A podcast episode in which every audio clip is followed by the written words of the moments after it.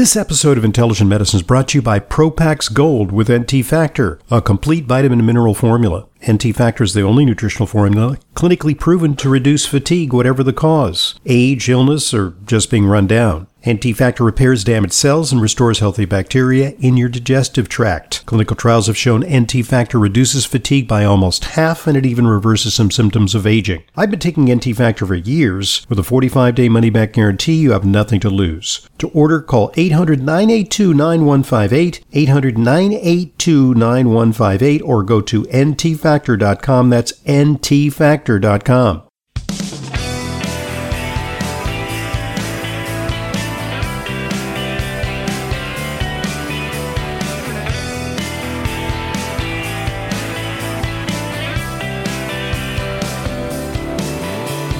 Welcome to today's Intelligent Medicine Podcast. I'm your host, Doctor Ronald Hoffman, and you may recall, if you're a regular listener to our podcast series, that uh, a couple of weeks ago we interviewed Doctor Eric Westman, uh, who is co-author of End Your Carb Confusion, a simple guide to customize your carb intake for optimal health. Today, we have his co-author and co-author of End Your Carb Confusion, Amy Berger. Uh, Amy has been a guest previously here on Intelligent Medicine. Congratulations on your new book, uh, Amy, uh, because she is also the author of The Alzheimer's Antidote, using a low-carb, high-fat diet to fight Alzheimer's disease, memory loss, and cognitive decline. And uh, she's back with a great collaboration with Doctor Eric Westman and Your Carb Confusion. So we're going to talk a little bit today about uh, low-carb dieting and keto diets, because uh, she is an expert on the subject. Uh, she's a certified nutrition specialist. Uh, in fact, uh, she serves with me on uh, a committee uh, for formulating exam questions for the certifying examination for nutrition specialists. And she is sharp as a tack. I can attest to that. Uh, she is an international speaker on low-carb and ketogenic nutrition. Uh, she blogs at Tuit Nutrition dot com. We'll talk a little more about that because she has some very interesting projects underway there at Tuit Nutrition dot com. And uh, she is a social media maven, so you can follow her on Facebook and Twitter if you're not already following her, because she always has some great posts there. Uh, she is uh, a graduate of Carnegie Mellon University and has a master's degree in human nutrition from the University of Bridgeport. And she herself Uh, is a practitioner of a low-carb uh, keto diet. And so we're going to talk to her about uh, her experiences on that. Uh, Amy, it's a pleasure having you on Intelligent Medicine. Thanks very much for joining us. Yeah, thanks for having me again. That was quite an introduction. Okay. Well, uh, you know, I can't see you, but I, I hope you're not blushing. Uh, but, uh, you know, the accolades are, are certainly due to you. Uh, you, you've very much uh, advanced the cause of uh, keto nutrition, and in a sensible way. Uh, we're going to talk about that. But, you know, first of all, can you share with us uh, your personal experience with low-carb dieting? Because it seems really to work for you. Yeah, I, I got into this way of eating the way a lot of other people do. Um, I used to be heavier, and I, I wasn't living with morbid obesity, but I was, you know, much heavier than I am now, and I was heavier despite doing what I thought were all the right things. You know, I was dutifully putting skim milk on my whole grain cereal and putting light margarine on my whole wheat toast, and uh no matter what I did, no matter how hard I worked, the weight wouldn't budge. I even ran two marathons because I thought, well, there's no way I can do all that running and not lose weight. And, well, the joke was on me because I could do all that running and not lose weight. And um, my entry into this was actually the Atkins diet.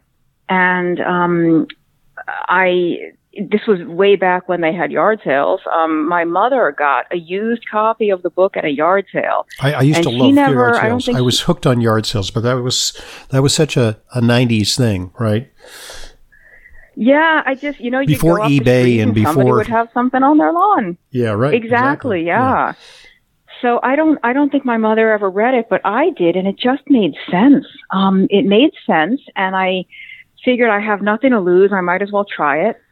And, um, and it worked, but I, I did not stick with it the first time around, which I think is also a, a not uncommon experience. It took me a while of doing it and not doing it and doing it and not doing it before it finally became just the permanent way I would eat. And, um, I had been in and out of a lot of jobs that I didn't like when, or really didn't find fulfilling, when it occurred to me that, oh, nu- nutritionist is a career. I could do that, and I can help other people learn about this way of eating. But, you know, I have a family history of type two diabetes mm-hmm. and stroke and cancer. And so even though I came into this with a personal goal of, of weight loss, in, in all the years that I've been learning about this way of eating and studying it, I've really come to believe that weight loss is one of the least impressive things that this way of eating can do for a person. Mm-hmm. In other words, you had a possibly a genetic uh, predisposition to carbohydrate sensitivity, insulin resistance, that, you know, when you're young, it's kind of like all about appearance. But then, you know, you reach a certain threshold in middle age and you start uh, you know, becoming susceptible to afflictions, which can uh, shorten your life and put you at risk of disease, hypertension, diabetes, uh, bad cholesterol ratios and all that. Yeah, I, I have no doubt that if I had continued to eat the way I was when I was younger, even though I thought I was eating a healthy diet, if I had continued on that path, I probably right now would be living with, you know, diabetes, possibly P C O S, alcoholic fatty liver. I, I probably would have had the gamut, even even if I was still exercising regularly. You know, I follow you on uh, social media, and you, you're actually, you really sort of have a knack for uh putting uh, entertaining uh, and interesting uh, uh, posts up on uh, Twitter, especially. Uh, but uh, what I've noticed is that uh, lately you've been sort of inveighing against uh, the keto wars, you know, virtue signaling and posturing, uh, and uh, almost a, a cult-like adherence to uh, uh, one dietary paradigm or another. You know, people are sort of posting their pictures uh, displaying their, their six packs and their awesome, uh, uh, you know, sculpted bodies on Facebook and Twitter. And uh, maybe, you know, that movement has gone a little bit south in some ways. Uh, yeah, it's, um, oh, South, South is putting it nicely, not, not to offend anyone that lives in the South, but um, it's, It's pretty ugly sometimes what goes on in in any nutritional camp, really, when things get taken to an extreme. And with with keto, there's a lot of judging, I think, of people that eat in other ways, or, you know, people that have some of the health problems that we know, or at least highly suspect, keto and low carb are very, very effective for. And we sometimes wonder, well, you know, gosh, why wouldn't you eat this way? And why, why don't you just change your habit? Except you, you can't, you, people have to do things in their own time, and, and not everybody wants to eat this way. And it's really not the only way to be healthy. As much as, um, you know, as much as I think it's a wonderful way to eat and a delicious way to eat, I would never say it's the only way, um, or that everyone has to do this. And so it's, it, it really gives the whole movement kind of a bad name when people act extreme like that. And especially when it resorts to personal attacks. And, you know, we, we could stick solely to the science. The science is in, is in our favor. We don't have to resort to personal attacks to prove our points. Indeed. You know, because it, it's kind of like the diet wars. And there's a there's a cult-like aspect to this, uh, but I guess it requires a certain amount of uh, mojo and determination to to to adhere to a certain diet. So I think people take it on almost like a religious mantle. You know, they're on a, a jihad to uh, convert other people to their to their way of thinking. Yeah, I, I also think with, with low carb and keto, especially because it's kind of counter to the mainstream advice, although the mainstream advice is changing. It's changing very slowly, but low carb is becoming much more accepted. Um, it's still, relatively speaking, it's still kind of on the fringe. And so I think a lot of people that are drawn to eating this way in the first place have a contrarian personality, or mm-hmm. they might not have started that way, but after eating this way and seeing how much better they feel and how much, you know, how much their health is improved by doing basically the opposite of what they've ever been told to do, they, I, I can almost understand some of the righteous indignation and some of the anger and the, not sarcasm, but, you know, some of the just incredulity, I guess, that, that gets turned against other ways of doing things. Um, I guess it takes you know, a certain you, amount you, of uh, it, iconoclasm it, it, to uh, embrace a paradigm that uh, runs counter to the official advice, you know, the Dietary Guidelines of America and the American Heart Association exactly, recommendations exactly. are so thoroughly uh, invested in this low-fat paradigm, which is, you know, like you say, uh, low-fat dairy, uh, avoid butter, use uh, vegetable oils instead. Uh, you know, make sure you have lots of whole grains, uh, and, uh, you know, starchy fibers.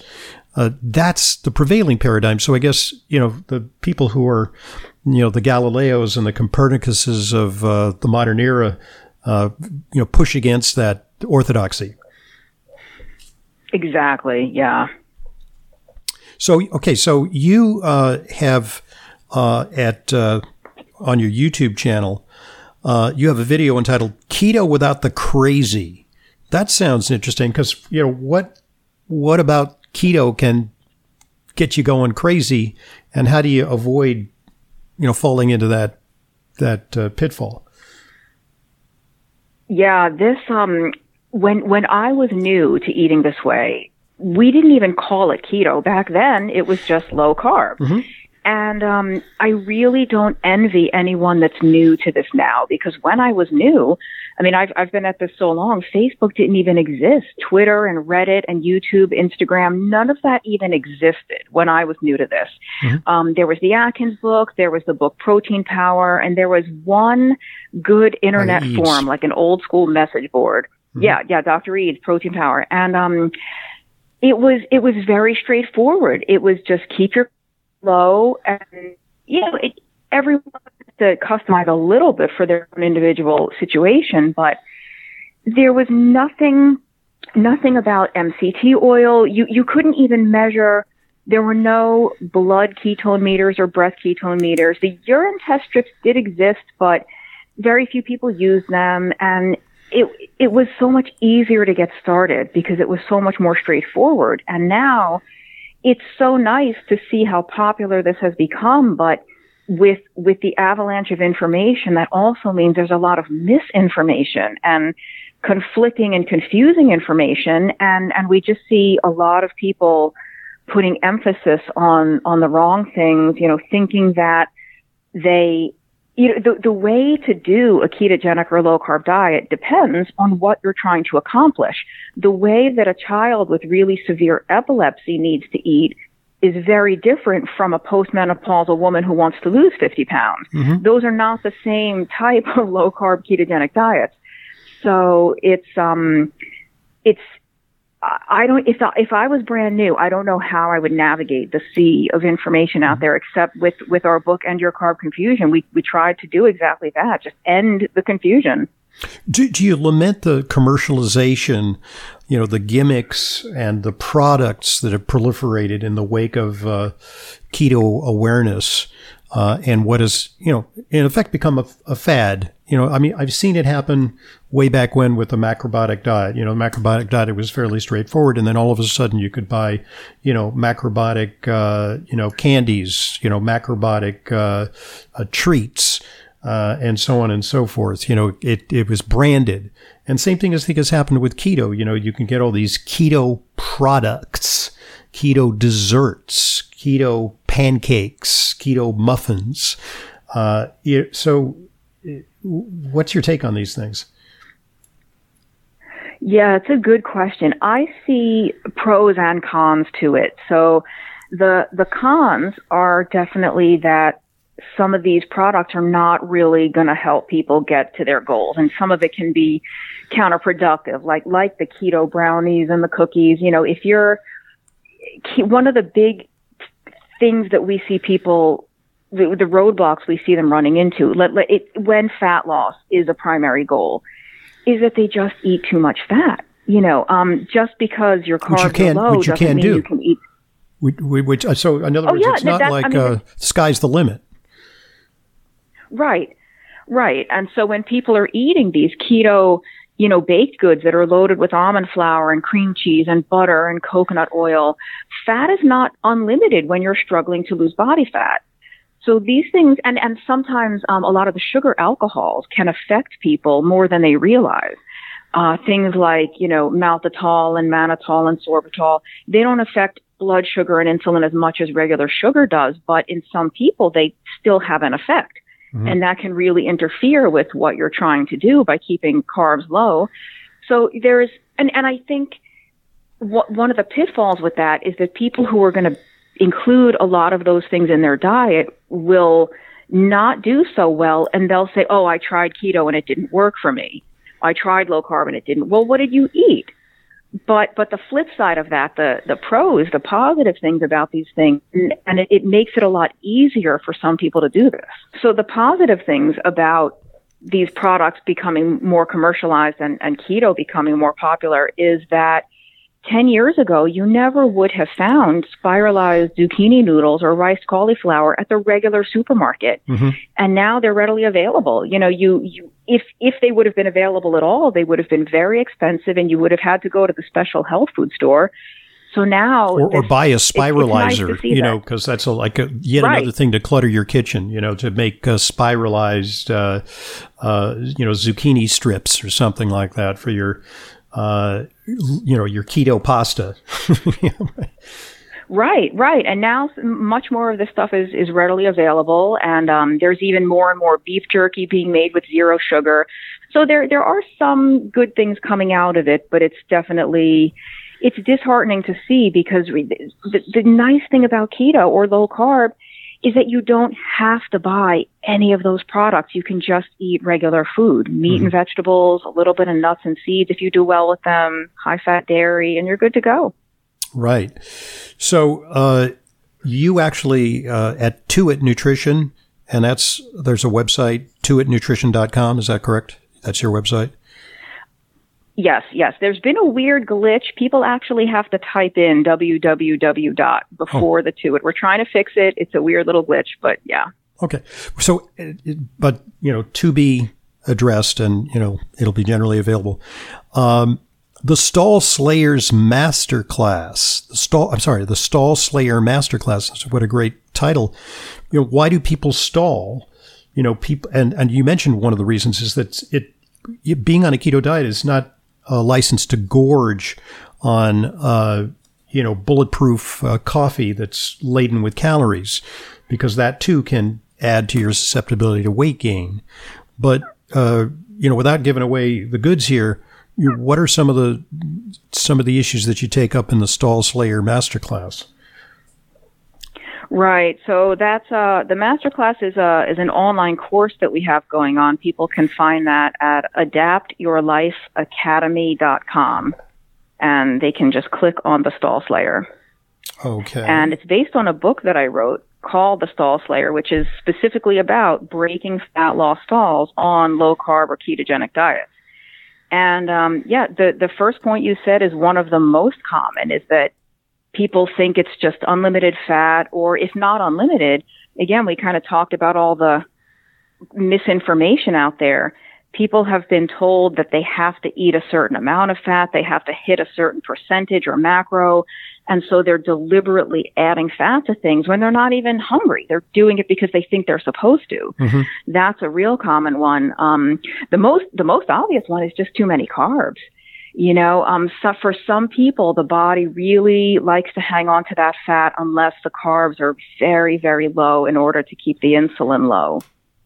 Yeah. So um, something else I see, and you, you may see this even more than I do, but, and I, I'm not a doctor, but I can recognize it and refer to a physician when I need to. Mm-hmm. I see a ton of undiagnosed or improperly treated hypothyroidism. Yeah, I, I knew you were going to say that. Yeah, is is that often yeah. is an accoutrement of uh, insulin resistance? But in men, we often see low testosterone uh, as being part and parcel of this. And sometimes by administering testosterone, either temporarily or on an ongoing basis, we can jumpstart the metabolism that, that's slow. Yeah, I think the the, horm- the hormonal aspect is a huge piece of it. And for for some people, going on a low-carb or ketogenic diet corrects all that. Yes, it sometimes, does. Sometimes mm-hmm. it doesn't.